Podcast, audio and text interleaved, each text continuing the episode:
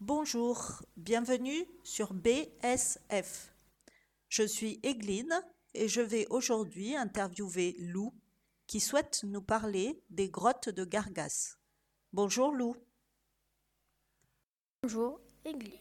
Je vais effectivement vous parler aujourd'hui de ces grottes préhistoriques. Une grotte préhistorique n'est pas une grotte ordinaire. C'est une grotte dans laquelle des hommes vivant à la préhistoire, il y a des milliers d'années, ont peint des dessins énigmatiques pour nous. Mais eux devaient comprendre la signification de leurs dessins, qui nous semblent aujourd'hui si mystérieux. Mais les grottes de Gargas, qu'ont-elles de particulier Les grottes de Gargas sont parmi les rares grottes ornées ouvertes au public. Parmi les grottes très anciennes, certaines ont fermé à cause de champignons et de bactéries que transportaient les visiteurs depuis l'extérieur. Ces champignons et ces bactéries effaçaient les peintures et dégradaient les grottes. Au XXe siècle, les grottes de Gargas, elles aussi, ont failli être fermées définitivement.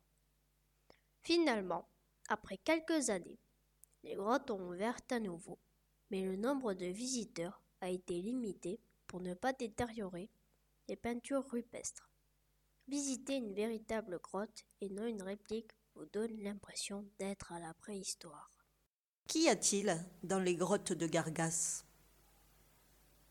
Dans les grottes de Gargas, on trouve, comme dans toutes les grottes ordinaires, des stalactites et des stalagmites.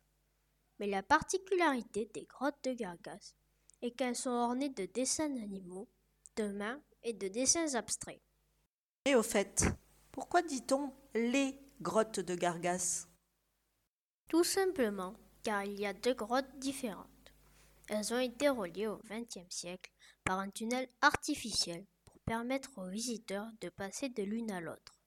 Et ces grottes de Gargas, où se trouvent-elles? Dans le sud-ouest de la France.